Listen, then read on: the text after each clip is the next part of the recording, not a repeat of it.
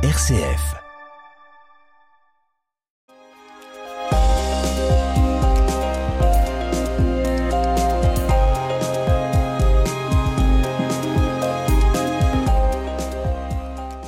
Pour exprimer les distances entre les objets célestes du système solaire, Joël, les astronomes n'utilisent pas les kilomètres. Ils utilisent l'unité astronomique de symbole UA ou AU, Astronomical Unite.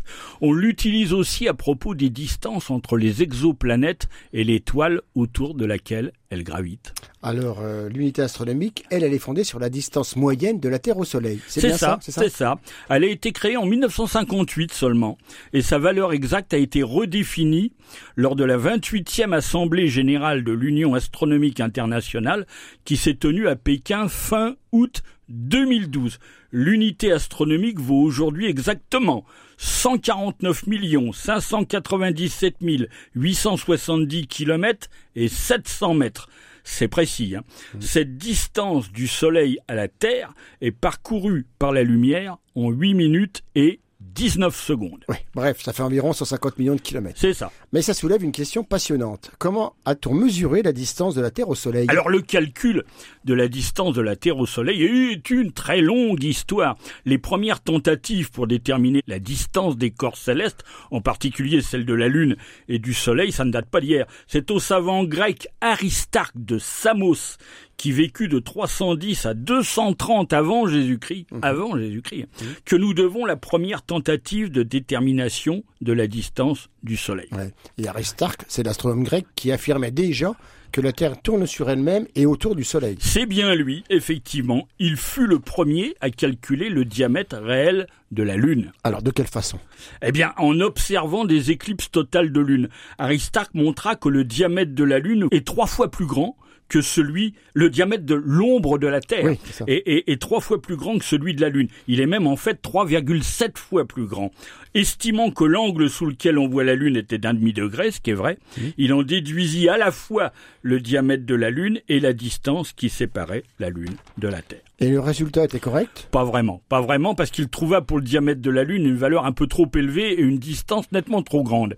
À cause, l'erreur, c'est qu'il a, il a considéré que l'ombre de la Terre était un cylindre, alors qu'en réalité, c'est un cône. Oui. Hein, bon. et, et pour la distance du Soleil, que- quelle était sa méthode? Alors il essaya de mesurer la distance de la Terre au Soleil par une méthode très astucieuse, mais malheureusement totalement impraticable. Il supposa avec raison que si le Soleil n'était pas situé à l'infini, alors la durée entre le dernier et le premier quartier est un peu plus courte que la durée qui sépare le premier et le dernier quartier.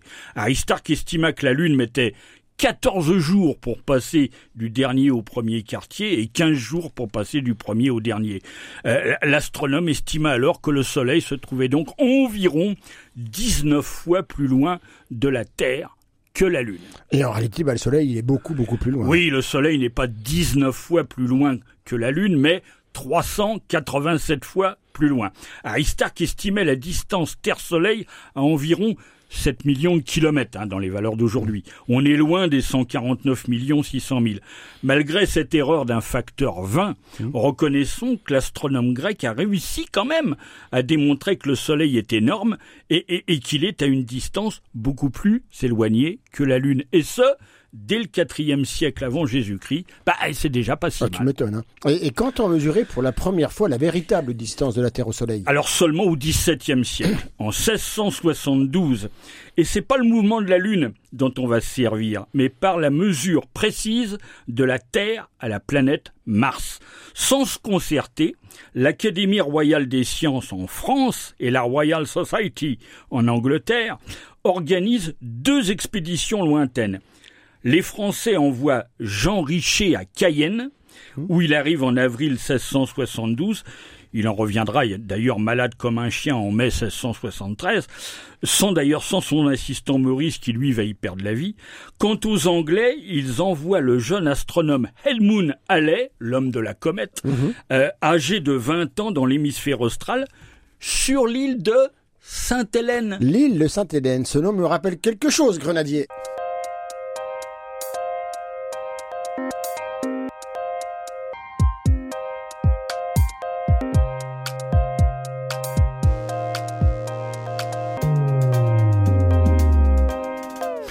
1672, le Soleil, la Terre et Mars s'alignent sur une même droite. C'est ce qu'on appelle une opposition périhélique. Hum, Et c'est-à-dire que la planète Mars est au plus près de la Terre? C'est ça.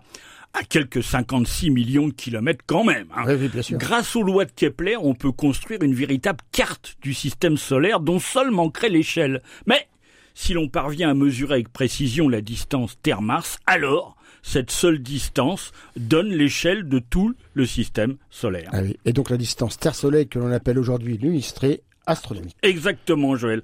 La mesure se fit au même instant depuis Paris par Jean-Dominique Cassini, tandis que Jean Richer vise Mars depuis Cayenne. Donc on obtient un triangle isocèle dont les sommets sont Mars, Paris et Cayenne, c'est ça? C'est ça. Or, on connaît la base du triangle, c'est la distance Paris-Cayenne, et les deux angles permettant de connaître la hauteur du triangle, c'est-à-dire la distance qui nous sépare de la planète Mars. Après quelques calculs, la conclusion du directeur de l'Observatoire de Paris est que la distance du Soleil à la Terre vaut environ 135,8 millions de nos actuels kilomètres, soit 22 000 fois le rayon du globe terrestre. C'est un peu court. Oui, un peu. Ce résultat donna lieu d'ailleurs à contestation. Il devait donc, pour être validé, confirmé en employant si possible une autre technique. L'expérience fut renouvelée en 1751 par notre astronome ardennais, euh, Nicolas Lacaille, toujours par l'observation de la planète Mars. Il obtient, lui, une distance égale à 129 millions de kilomètres seulement. Encore un peu plus court. Oui, mais Edmund Halley, lors de son séjour à l'île de Sainte-Hélène, Oui. va avoir une inspiration géniale. Pourquoi ne pas refaire la mesure en se servant cette fois non pas de la planète Mars, mais du passage de la planète Vénus devant le disque du Soleil Eh oui, mais ces passages sont très rares. Nous avons observé, toi et moi d'ailleurs, le passage Oui, de Vénus devant oui. le Soleil le 8 juin 2004, si je me souviens bien. Bonne mémoire, c'est vrai Joël. Ouais. L'idée du passage de Vénus devant le disque du Soleil est astucieuse, car deux observateurs qui observent le passage depuis des lieux très éloignés l'un de l'autre ne voient pas la planète se projeter au même point de la surface du Soleil. On peut alors faire une mesure du triangle extrêmement précise. Le problème, c'est la périodicité des passages de Vénus devant le Soleil. Il s'écoule 105 ans et 8 mois avant que Vénus ne passe devant le Soleil deux fois de suite en 8 ans d'intervalle. Puis il faut encore attendre 121 ans et 6 mois pour observer les deux passages à 8 ans d'intervalle suivants. Et puis le cycle recommence. Alors, quand aura lieu le prochain passage de Vénus devant le Soleil, du coup. Eh ben le 10 décembre 2117, Joël, et je crains bien que nous ne soyons pas là pour en parler. Il va sans dire que les passages du XVIIIe siècle furent attendus avec impatience par les astronomes et que beaucoup d'entre eux se sont mis à accomplir de longs voyages pour effectuer la précieuse mesure. Comme le français le gentil, hein, à qui nous avons consacré une de nos émissions. Ah oui, Guillaume, Joseph, Ouais. Hyacinthe, Jean-Baptiste le Gentil de la Galésière, qui tenta sans succès d'observer depuis Pondichéry Oui, le passage de 1761, puis celui de 1769. Il ne rentre finalement en France qu'en 1771 pour apprendre qu'en l'absence de toute nouvelle ayant fait croire à sa mort, il est remplacé à l'Académie, hein, remplacé à l'Académie des sciences, et il lui est même interdit de reprendre son propre héritage, la justice ayant décidé qu'il était mort. Il dut payer les frais de son procès qui le ruinait et qu'il perdit. Et heureusement, je suppose que d'autres ont eu beaucoup plus de chance. Oui, de nombreuses missions furent encore euh, envoyées à travers le monde à l'occasion des passages de 1874 et 1882. Aucun de leurs membres n'a connu les mêmes déboires que le gentil, mais quand même, plusieurs d'entre eux, comme lui, rentrèrent quand même bredouilles.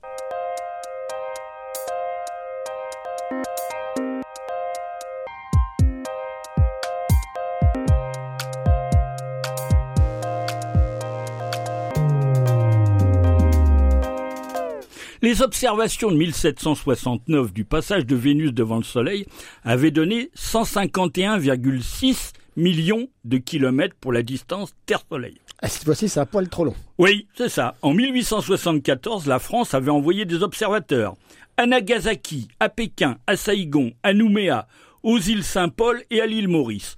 En 1882, on a fait encore plus fort. 11 missions françaises s'échelonnant de l'Afrique du Nord au Mexique et des États-Unis au Chili. Avec, je suppose, des résultats de plus en plus précis. Oui, Plusieurs déterminations furent faites par la suite, non plus en observant Vénus, mais l'astéroïde Flore, puis à nouveau Mars et Vénus. Les observations varient alors entre 148,2 et 149,8 millions de kilomètres. Ça devient bon. Oui, au début du XXe siècle, après une première observation de l'astéroïde Eros, on retint le chiffre de 149 millions de kilomètres avec une incertitude de 300 000 quand même. Euh, donc c'était déjà pas mal. Grâce à un nouveau passage près de la Terre d'Eros en 1931, deux fois plus près encore que la distance minimale qui nous sépare de la planète Mars, hein, on parvint encore à améliorer la précision de la mesure et on conclut à la valeur de 149 millions 600 000.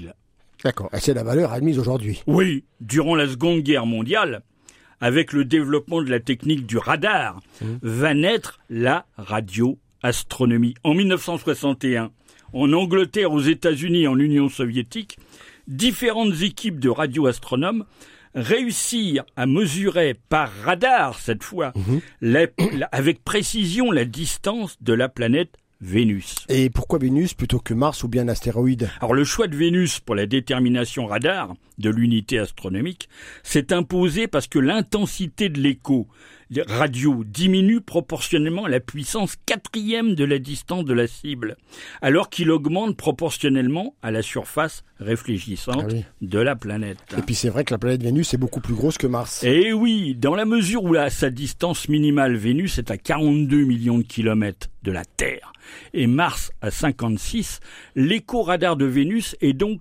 3,5 fois plus intense que celui de Mars. En outre, la surface de Vénus étant 3,3 fois plus grande, l'écho est finalement 10 fois plus Ah bah oui. puissant. Ah oui. Et les astéroïdes Alors certains s'approchent bien plus près de la Terre que Vénus quand même. C'est vrai, mais leurs dimensions sont beaucoup trop réduites. Ainsi, l'astéroïde 433 Eros devrait donner un écho six fois plus fort que Vénus, parce qu'il s'approche de nous jusqu'à 26 millions de kilomètres seulement. Mais, avec une taille d'à peine 2 millièmes de celle de Vénus, son écho radar effectif est finalement 40 000 fois plus faible. Et donc en conclusion, c'est donc grâce à l'écho-radar reçu de la planète Vénus que déterminé avec précision l'unité astronomique. Oui, la vitesse de la lumière étant connue avec une très grande précision, la moitié du temps écoulé entre l'émission du signal et la réception de son écho, environ 4 minutes et demie, hein, est, est multipliée par la vitesse de la lumière, ça donne la distance de la planète Vénus avec une très grande précision. Et donc la valeur de l'unité astronomique. Oui, la distance moyenne de la Terre au Soleil s'avère à être de 149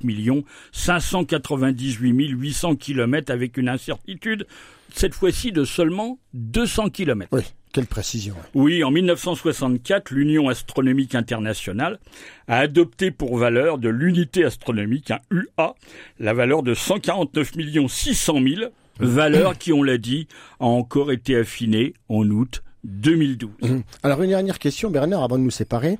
Une année-lumière, ça fait combien d'unités astronomiques Alors une année-lumière, ça vaut approximativement 63 241 unités astronomiques, c'est-à-dire 63 241 fois la distance moyenne de la Terre au Soleil. Eh oui. Eh ben au revoir à toutes et à tous. au revoir Bernard et à bientôt pour un autre juste ciel. Au revoir Joël.